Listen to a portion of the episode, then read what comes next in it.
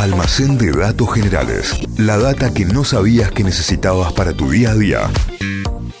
Levantamos la persiana, atención, abrimos almacén de datos generales hoy con elementos de seguridad que podés encontrar en un vehículo, empezando por...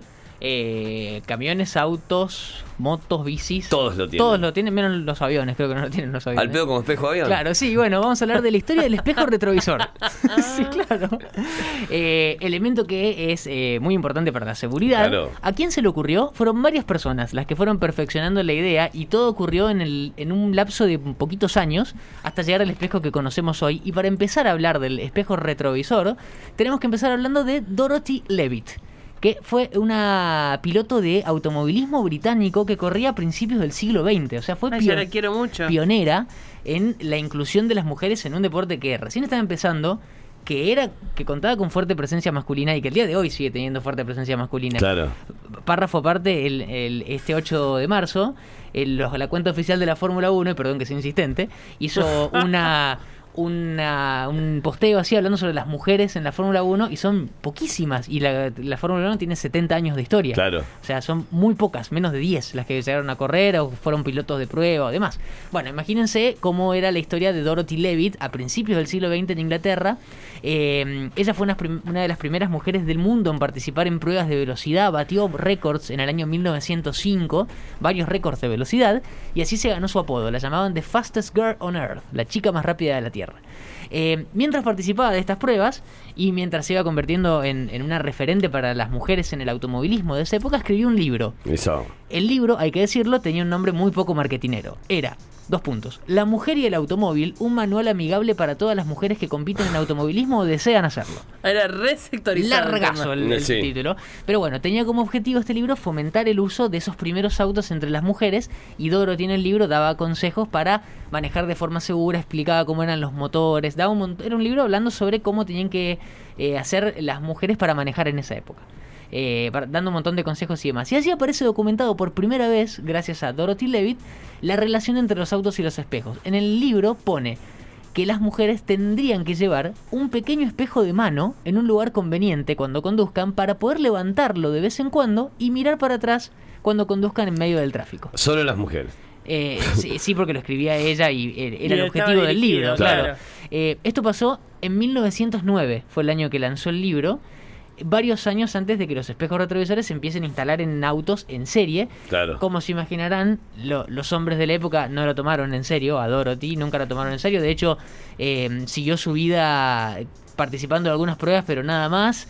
Eh, dio clases de manejo a mujeres y murió muy joven y muy olvidada, con 40 años en el año 1922. Pero ese libro que escribió en 1909 fue como lo primero y que fue la idea que tuvo cierto impacto de incluir espejos en los autos. Llevar, en este caso, un Ah, espejo mira. manual, decía Dorothy, para levantarlo y poder ver para atrás. Un consejo que eh, ella se lo daba a las mujeres, pero que terminó aplicándose para todos los autos. Claro. Y pasamos a la parte 2 de esta historia, ya con la idea instalada de meter espejos en vehículos, dando vueltas por ahí gracias a Dorothy. En 1910, o sea, un año después del libro, eh, pero en Estados Unidos, un joven piloto que se llamaba Ray Harron estaba compitiendo en algunas categorías tranqui eh, y en ese automovilismo de la época que era bastante primitivo, pero entra a trabajar a una fábrica de autos llamado Marmon Motor Car Company, que era propiedad de un señor llamado Howard Marmon, que le había puesto su apellido. Entra eh, en el piloto Ray Harron con dos objetivos. Primero, integrar un equipo para diseñar desde cero un auto de carreras en esta empresa para debutar al año siguiente, en 1911, en una prueba de competición que se iba a lanzar al año siguiente y esa prueba eran las 500 millas de Indianápolis. Ah, mirá, nada más y nada menos. Hoy una eh, pertenece a la categoría de Indy y es una de las eh, carreras más famosas del mundo, las 500 millas de Indianápolis. Y segundo, no solamente para diseñar el auto, sino que para manejarlo, para pilotarlo a ese auto de carreras en la primera competencia de las 500 millas. Los autos de carrera de esa época eh, y todos los que se estaban preparando específicamente para la, la primera vez que se corrieron las 500 millas de Indianápolis se fabricaban con dos asientos, uno para el conductor y otro para un mecánico. Mirá. El conductor manejaba y el mecánico, como ahora el me, rally, lle- me lo lleva el Jorge. Claro, lo estabas ahí, participaba de las carreras el Sentadito, mecánico. Claro, porque iba viendo todo. Iba eh, supervisando el auto para ir contándole al piloto cómo estaba eh, el auto en, en- en general, pero también para ir contándole al piloto sobre el entorno, cómo iban los demás autos por detrás, por los costados y demás, cómo venía la carrera. Esa era la función del mecánico en los autos de ese primer automovilismo de la historia. Cuando presentan los autos, y acá eh, eh, hay que agregar el dato, desde el principio esta empresa en la que trabajaba Ray Harron sabía que tenía muy pocas chances de ganar, porque competían con marcas como Fiat, como Mercedes y como otras grandes marcas que hoy ya no existen, pero que eran poderosas. Todo el mundo vio como el auto de la marca Marmon tenía un solo asiento. Era un monoplaza, como se le conoce. Eh, tener un solo asiento le permitía ser mucho más aerodinámico y era mucho menos eh, pesado. Claro. Y aparte iba a llevar a una sola persona en vez de dos. Eh, hoy eso no podría pasar porque los reglamentos son recontra estrictos con los diseños y demás, pero en esa época, primera vez que se corría la carrera, 1911, se le dejaron pasar. Resulta que eh, tiene una idea y la aporta al equipo que termina cambiando todo para siempre.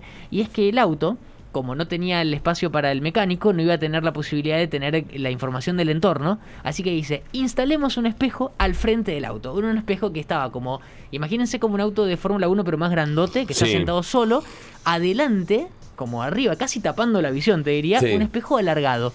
Así, lo propuso instalar para que cumpla la función de- del, Del del mec- mecánico. del mecánico que no iba a poder participar. Y así presentaron el auto que se llama eh, Wasp, le pusieron el nombre Wasp o avispa en inglés, por los colores, que era medio amarillo, y porque además la parte final era puntiaguda, como el aguijón. Así que presentan el Wasp, se presentan a correr en las 500 millas de Indianapolis, todos los autos con dos asientos, con el mecánico incluido, y este de, de- de la empresa Marmon no, con Harrow manejando. Se clasifican para alargar el, día de la carrera 28, en la posición 28 de un total de 40 autos. Y cuando empieza la carrera, le empieza a ir muy bien, empieza a pasar autos y a pasar autos, obviamente porque era bastante más liviano. Eh, y después de 200 vueltas, que es lo que dura desde, desde aquel momento y hoy también la carrera de las 500 millas, termina ganando la carrera, manejando el primer auto de la historia en tener un espejo retrovisor. Podría decirse que hasta el espejo fue como eh, Claro. responsable de que, de que gane la carrera, además de que era más liviano y tenía un buen diseño. Hoy además lo loco es que sigue teniendo el récord de ser el ganador de las 500 millas que salió desde la posición más alta. O sea, salió puesto 28 Desde más atrás. y terminó ganando. Terminó ganando la carrera y hoy el Wasp, el auto que si lo quieren googlear pongan Wasp Es el- Marmon. Tienen 32 al costado. Claro, eh, eh, están exhibidos en el Museo del Circuito de Indianápolis. Y van a ver que es como si fuera un- una especie de, de Fórmula 1 enorme y antiguo, pero que tiene un espejo enorme también al frente adelante. Ese era el espejo que instaló Ray Harron y que le permitió ganar la carrera. Y que a partir de allí se empezó a hacer como más conocida la idea que primero había tenido eh, Dorothy Levitt de llevar un espejo Claro. en el auto. Después Ray lo instala como parte ya de la carrocería y pasamos a la tercera y última parte de la historia que es cuando aparece el responsable de empezar a implementar de forma masiva el espejo en los autos que era un hombre llamado Elmer Berger que con la influencia de los dos personajes anteriores patenta el espejo en 1921, un espejo retrovisor que se fabricaba en su propia empresa que se llamaba Berger Company, que tampoco se había matado pensando en el nombre, pero sí le puso un nombre extraño al espejo. ¿Saben cómo se llamó el primer espejo retrovisor de la historia de que se vendía en serie? ¿Cómo? El Cup Spotter o observador de policías. Ah, para ver si viene, si te Para ver persiguen. si te perseguía un auto de policía. Después, ah, por suerte, cambió y alguien dijo, mejor digámosle retrovisor que va a quedar más lindo.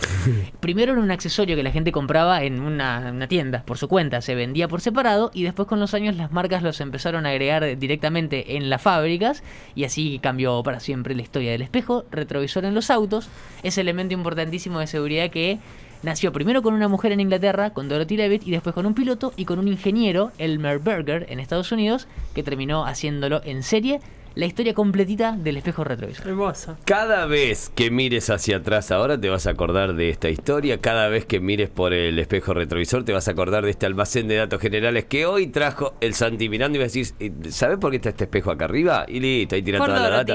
Pero claro, quedas como un erudito, te digo. No, definitivamente. Lo puedes encontrar en Spotify, ¿eh? lo buscas eh, como almacén de datos generales en Notify Diario, nuestro canal de Spotify. Ahí, Notify Diario, vas a encontrar todos los podcasts de este programa y vas a encontrar este almacén de datos generales también de arroba Santi Miranda 12. Almacén de datos generales. La data que no sabías que necesitabas para tu día a día.